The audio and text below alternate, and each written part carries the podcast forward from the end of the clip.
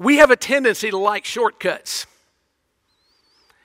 And in many ways, I guess shortcuts can be a good thing. And in many different arenas of life, shortcuts can serve great purposes. But when it comes down to following God and being God's people, I want you to understand something. There are no shortcuts. There is only one way, and that is that we do things the way that God has commanded, the way that He has laid them out, and the way that He directs us to do them. When Saul went to the witch at Endor and, said, Bring me up Samuel, what he was really saying was, Give me another chance to benefit from God's prophet. He knew where his failings had been. He knew what he had done wrong. He had been confronted repeatedly with his sins, and yet he continued in them until he reached this point of no return. And now he goes pleading in the wrong place in the home of the witch. I want us to see what we might learn from these verses as we consider and compare the unfailing ways of God and the never succeeding ways of the world. Uh, let me just boil this down as quickly as I can and help us to make sense out of it the way it made sense to me as I was reading and studying these verses. There are some simple things. The first is simply this that success is never found in replacing a solid foundation with a passing fad. If you look at verses 5 through 7, you read these words. When Saul saw the Philistine army, he was afraid. Terror filled his heart. He inquired of the Lord, but the Lord did not answer him, not by dreams, not by Urim, not by prophets. Saul then said to his attendants, Find me a woman who is a medium so that I may go and inquire of her. There's one in Endor, they said. He begins by doing the right thing, inquiring of the Lord. But when the answer didn't come, when the answer didn't come quickly enough, when the answer didn't come the way that he wanted or anticipated or expected, he quickly turned to the wrong. As I was reading this account out of Saul's life, I found myself asking, what makes a country great.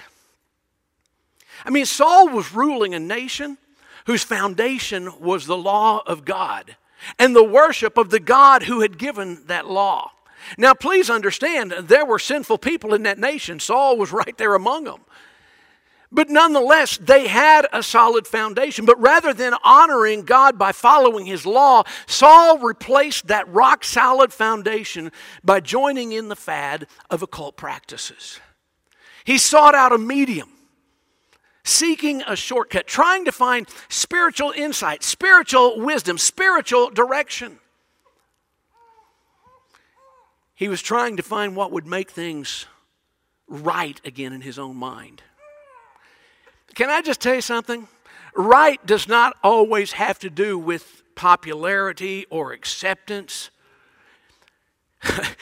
Too much time's being wasted trying to make our nation popular with cultures that are never going to accept our nation. We want them to like us, but folks, it's just not going to happen. Can I just tell you that? Uh, the cultures that were around Israel were never going to be satisfied with Israel being there and existing there because they were so different in their worship and in their lifestyle and in their practice. The greatness of a nation is determined by who they are, their character and integrity. The greatness of a nation is determined by, by what they do, showing justice and mercy, defending the weak, caring for the poor. The greatness of a nation is determined by whom they serve. What or whom have they enthroned upon the throne of their hearts and made their God?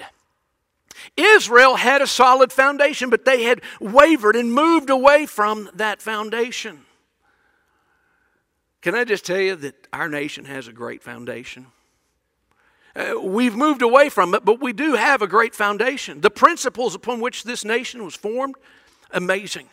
The founders of this nation were intelligent, educated, well read individuals. They, they looked at all of literature, but they focused in on the Word of God for direction and for guidance. A lot of folks have referred to our culture, our society, our government as a great experiment. Part of the reasoning for that was because of the three pronged government that we were given by our founders. And folks have wondered where were they smart enough to come up with these three independent branches of government uh, that coincide and work together and yet are independent? And the answer is found in Isaiah chapter 33, verse 22, where we read, The Lord is our judge, the Lord is our lawgiver, and the Lord is our king. He is the judicial branch, He is the legislative branch, and He is our executive branch. He will save. Our nation was given an amazing foundation because of the character of those who formed it. I would never go so far as to say all of the founding fathers were devout Christians. I don't believe that for a minute. God may know differently, and, and it's up to Him to judge and determine that. But I do know this that these individuals pledged their lives, their fortunes, and their honor to the cause of creating a free nation where people could live and worship and, and do what was necessary in order to pursue happiness. Many of those individuals fulfilled their pledges by losing their homes, sacrificing their children, and even becoming destitute as they lost their fortunes to the demands of war and revolution. I want you to know this morning that a country will be great. Its institutions will be strong. As long as those who serve stay focused upon the truth and righteousness that birthed such a nation. Israel was strong as long as Israel stayed in step with God. That's true of any nation. Success is never found when we replace a rock solid foundation with passing fads, whatever they might be or however good they may look. But there's a second truth that I want us to see in this passage this morning. And it's simply this that success is never found when fear replaces faith.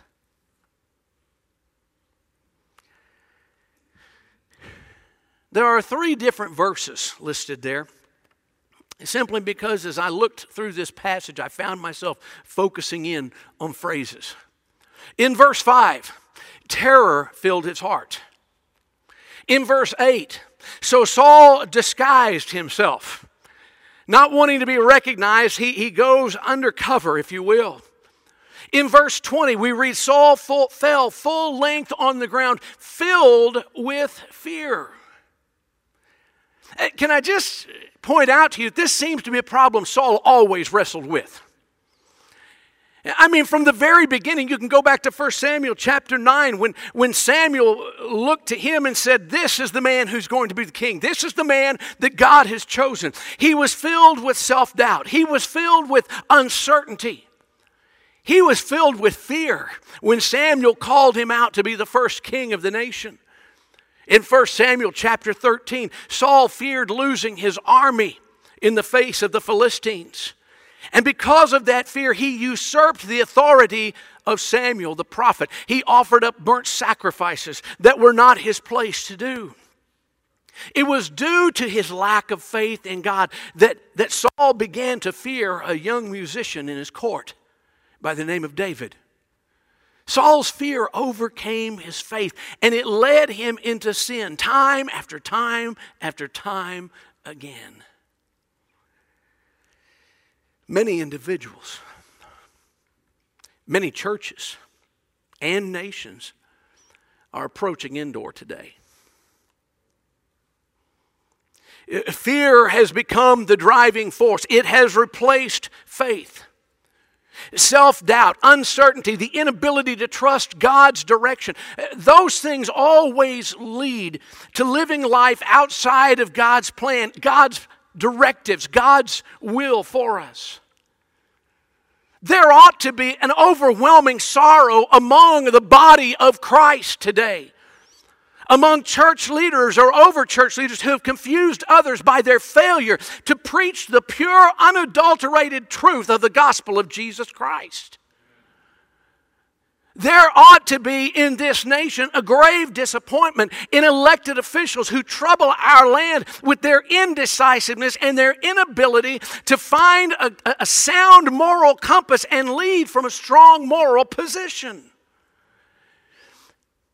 Fear drives. And when it does, faith fails. And we see that here in the life of Saul. As he went, listen, he could have waited. Do you know sometimes we ask God and God doesn't answer immediately? Have y'all ever had that experience? Sometimes you ask God and God says, yes. Sometimes you ask God and God says, no. Sometimes you ask God, there's silence. If you listen very carefully, sometimes in that silence you might hear a whisper that says, wait. Wait. Because you see, God always does things in His perfect timing. He always accomplishes His will in the perfect time and place. Saul couldn't wait. He inquired of the Lord, we read in verse 6, but the Lord did not answer him by dreams or by Urim or by prophets. We don't read in verse 7, and so Saul waited for God to speak. No. What we read immediately after that is Saul then said to his attendants, Find me a woman who is a medium. He had already outlawed and banished the mediums and the spiritists and the witches from the country. But he knew there were still some there. Isn't it amazing? We always know there's still a little sin there just in case. And he was drawn to it.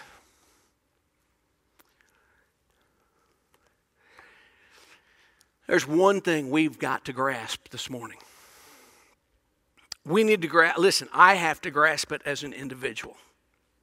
I must. We have to grasp it as a congregation. But we also need to be sure that this message rings forth and is heard, and that our nation has an opportunity to grasp this truth as well. And it is simply this that victory is found in obedience, and disobedience always sows defeat.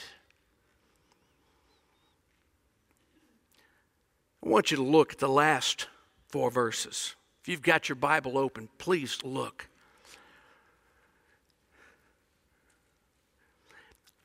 Listen, Saul had a good beginning. I want you to hear my heart. Good beginnings are great. But it's not just where we begin, it's where we end that matters.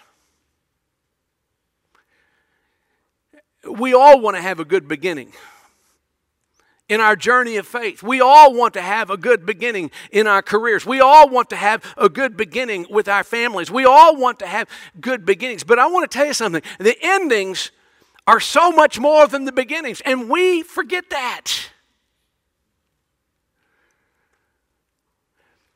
Saul had a great beginning. I mean, you, I, would, I would encourage you this week go back and read his story. It's not that long. When Samuel called him out to be the king, I mean, God pointed him out. All Samuel did was say, okay, that's the one God pointed to. Saul was a humble man. He thought little of himself. Whenever Samuel told him what was about to happen, Saul was saying, wait a minute. I'm from a little family and a little tribe. We're just the little folks here. We're, we're not much of nothing. But God had a different plan. You see, God doesn't always call out the extraordinary. No, He calls out the ordinary and He uses the ordinary to accomplish the extraordinary. After Saul was anointed by Samuel, before he was made king, we're told in 1 Samuel chapter 10 that the Spirit of God came upon him in power. He prophesied alongside all the prophets of the nation of Israel. Basically, what we've got to see is here's the picture Saul saw himself as a servant of the Lord, he saw himself as a servant of the Lord's people. I mean, he was in a great, isn't this what, what we want in our leaders? Humility, a servant heart, a servant attitude, a willingness to, to submit and surrender to the authority of God above. Isn't that what we long to see and, and, and experience? That was Saul. But then something began to change. Now, before you get the idea I'm really coming down on Saul, I want you to understand something. We are Saul. We're human. We are weak, we are prone to failure, and if we stop walking in faith, we all find ourselves walking the wrong path. Saul began to change. He began to experience victories, and people began to praise him. While he would go out and fight a battle, and God would give him the victory, and he would come into the city, and, and, the people would chant his name, and the women would dance and talk about all of the thousands that he had killed. I mean, he was in hog heaven. And Saul began to change. He grew possessive, he grew arrogant, he grew proud and jealous and defensive. He even came to the place he began to grow rebellious against the directions that were coming from God through the prophet, and he became disobedient to the laws of God. Now, I began by saying moments ago that the pages of history are littered with nations that have risen and fallen. The rising is because of good beginnings. And many peoples and nations begin well, just as Saul did. But then it is so easy to fall. Got your Bible open? I, want to show you what it is that leads peoples and nations to fall from favor and fall from the position of power, the place that God has given them, according to these verses. Verse 16 Samuel said, to Saul. This was after he was con. This is this is a spirit speaking. This is this is the dead prophet. Samuel said, "Why do you consult me now that the Lord has turned away from you and become your enemy?" The first reason that nations so often fall is because they reach a place where they see God or attempt to use God like a genie in a bottle. When we have a need, we're going to turn to Him. As long as things are rocking along good, everything's okay, we don't have to worry about that. We don't have to take the time to talk to God. We don't have time to, to study His Word. We don't have to worry about His laws or His rules or His precepts. But whenever things get bad, we'll call on Him. That's exactly what Samuel is saying Saul has done. Why do you come and ask what God wants now? After you've already ignored him, he's already turned his back, he's already changed his heart from you. Verse 17 The Lord has done what he predicted through me. The Lord has torn the kingdom out of your hands and given it to one of your neighbors, to David. Nations and peoples fall because they ignore God until he grows weary of it and says, Enough. There are others who have a heart for me. There are others that I can bless. There are others that I can use. Friends, let me tell you something. That can happen to, to, to leaders, that can happen to churches, it can happen to nations. If we ever reach the place of arrogance where we think, well, we're the only thing God's got, don't be surprised when God pushes us aside and says, no, there are still others that I have. I can use them. Because the reality is, we never know all of what God possesses and has. Verse 18 Because you did not obey the Lord or carry out his fierce wrath against the Amalekites. The Lord has done this to you today. Dishonoring God by disobeying God, not doing what God has asked you to do, will bring about this falling. But there's one other thing that we have to see here in this that I, I, I fear too oftentimes we miss and we need to get a hold of. You see, my friends, not only does God control the rising and the falling of, of nations and people, but He also is the giver of life. And He has the ability to give life and He has the ability to extract life when He so chooses. Verse 19 Samuel said to Saul, The Lord will hand over both Israel and you to the Philistines, and tomorrow, tomorrow, you and your sons will be with me. Oh, where was Samuel? He was already in the place of the dead. And he tells Saul, Tomorrow, you and your sons are going to join me here. Your time is up. Your time is done. God is tired of messing with you. He's not going to deal with your disobedience, your disrespect, your unwillingness to hear His voice and follow His direction. Tomorrow, you and your sons will be with me. And not only that, but the Lord is going to hand over the army of Israel to the Philistines. You have led your nation over the edge of the cliff, Mr. King. Wow. Now, people, I want us to be very careful right here. And I want us to hear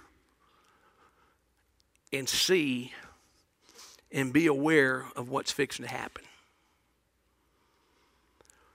Because I fear that too often we as a people, and I'm, listen, when I say that, please understand, I'm talking about us as a nation, but I'm also talking about us as a church, and we are part of the nation. We need to be leading. We need to be lighting. We need to be salting. We need to be illuminating. But, but please understand what I'm about to tell you. We cannot continue to live as if God is that great cosmic grandfather up there somewhere who sees our sin while he's rocking slowly on the front porch and he's going to wink and say, Oh, they're just kids. They'll come back around. He is the righteous, holy judge of all. He does not wink at sin. He has no obligation to wait. And there will come a day when nothing we can say, nothing we can do, nothing we choose to approach Him with will be sufficient. Say, so where do you get that? Look at verse 20. Immediately. Saul fell full length on the ground, filled with fear because of Samuel's words. I want you to hear me. There will come a time, there will come a day when all of the mourning, when all of the prostrating of oneself on the ground, when all of the self humiliation, when all of the words of apology and all the signs of humility and surrender, they'll do no good. The time of opportunity for repentance, redemption, restoration will have passed by. They'll be gone. And when we arrive at that point, there is nothing left but God's mighty hand of judgment.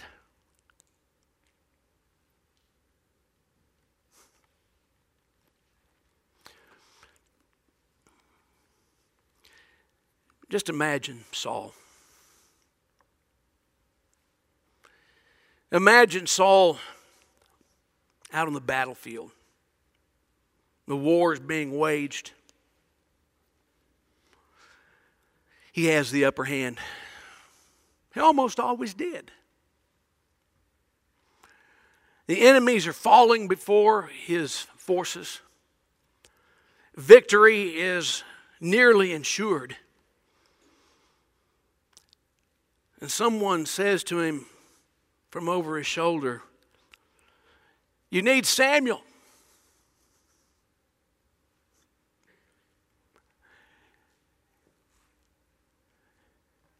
Can't you imagine Saul?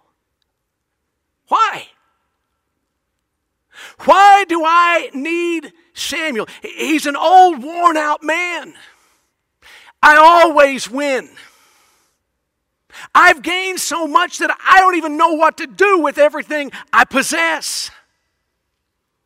I'm the greatest warrior king alive. Why do I need Samuel?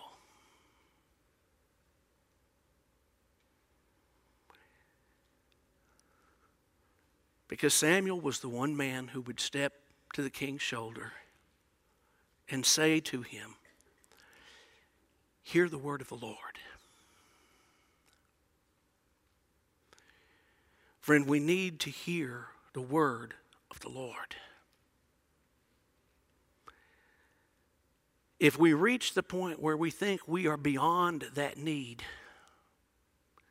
we will have reached the point where we are beyond hope. That kind of pride is the pride that's often heard just before, or even as the fall is beginning. So let me just simply say something for us this morning in this room. And I, I say it for us as a congregation. I say it perhaps to an individual who's here who needs to hear these words more than perhaps some others do. Today, we need, you need, I need Jesus Christ. We have every reason to trust Him. And this opportunity, this hour, this moment, is ours. It's yours. It's mine right now. Saul had a multitude of moments, of hours, of days. But he failed to see his need. I'm pleading with you this morning don't miss the need in your life. Don't reject him. Don't turn him away. I, I pray that that there will not come a day in your future, or there has not already been a day, when you find yourself going in pursuit of the world's fads and deceptions, searching for your witch, trying to regain an opportunity that's already gone, already lost. Hear the word of the Lord. Today is the day of salvation. Today if you will hear his voice, harden not your hearts as your fathers did in the wilderness. Today, if you will call upon the name of the Lord, you will be saved. Today, if you will confess to Him your sin, your failure, your shortcoming, your unrighteousness, if you will confess it and repent and turn from it and pursue Him, today He will give you life. Today, He will take that which is old and broken down and dead in sin, and He will make it into a new creation, and He will give life. Today. Today. Today's all you've got. So I ask you, what are you going to do with today? Let's bow our heads together. In just a moment, we're going to stand together and sing a, a song of invitation of commitment. What will you do today? What will you do with Jesus? What will you do with the voice of God? Is He calling you? Is He speaking to you? Is He convicting you? Is He challenging you? What will you do? There are always those who want to tell me how bad they've been, say, Pastor, you just don't get it. If you knew where I'd been, the things I've done, the people I've been involved with, if you understood my past, you'd understand why I can't turn to Him. I got good news for you. It's not His desire that any should perish, but that all should come to eternal life. Today, if you would call on Him, confess your sin, forsake that sin, turn to Him, pursue Him, let Him take control of your life, He'll make you a new creation. You can do that. You, say, Well, I'm not sure what I need to do or how to do that. Man, we'd love to visit with you and pray with you. We won't put you on the spot or embarrass you, but I invite you. Share that desire with me, and let us help you find your way. Brothers and sisters in Christ, we are commanded, called, to be salt and light. Are we doing what we're called to do in these dark days? I know what's going on in the world, so do you. But I'm more concerned with what's going on in the kingdom of God than in this world. That's where we need to be serving. That's what we need to be focused on. So, brothers and sisters, would you sell yourself as a slave to the King of Kings and the Lord of Lords today? He bought you, He owns you. Surrender and let Him use you. Maybe you need to pray. Maybe you need to pray for this land. Maybe you need to pray for someone that God's placed on your heart. Maybe you're looking at yourself and saying, Man, I, am a mess. I've made a mess out of life. I've made a mess out of work. I've made a mess out of my family. Maybe you just need to talk to Him today. That's what you need to do. Do it. And let Him have His way in your life. Father, I thank you for your word.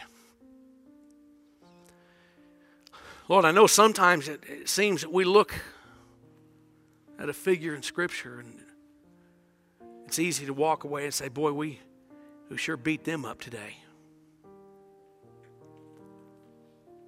But they are us, we are them. Flawed, sinful humans, struggling to find our way, struggling to follow you struggling to let you do in our lives the work you desire to do. Father, I pray for us this morning in this room the lost, the broken, the wounded and hurting, the wayward children who've walked off and started living life their own way again. Father, we do need to see a great awakening in this land, a time of revival. But that's going to happen heart by heart, one by one, person by person. And I pray, Father, if it's your desire that that would begin today in this place among us, that it would go forth from here. So, Father, we wait upon you.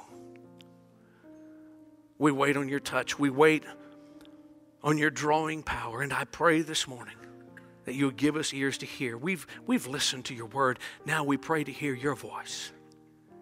Speak to us your will. Give us the courage to walk in it. For we pray this in Jesus' name. Amen.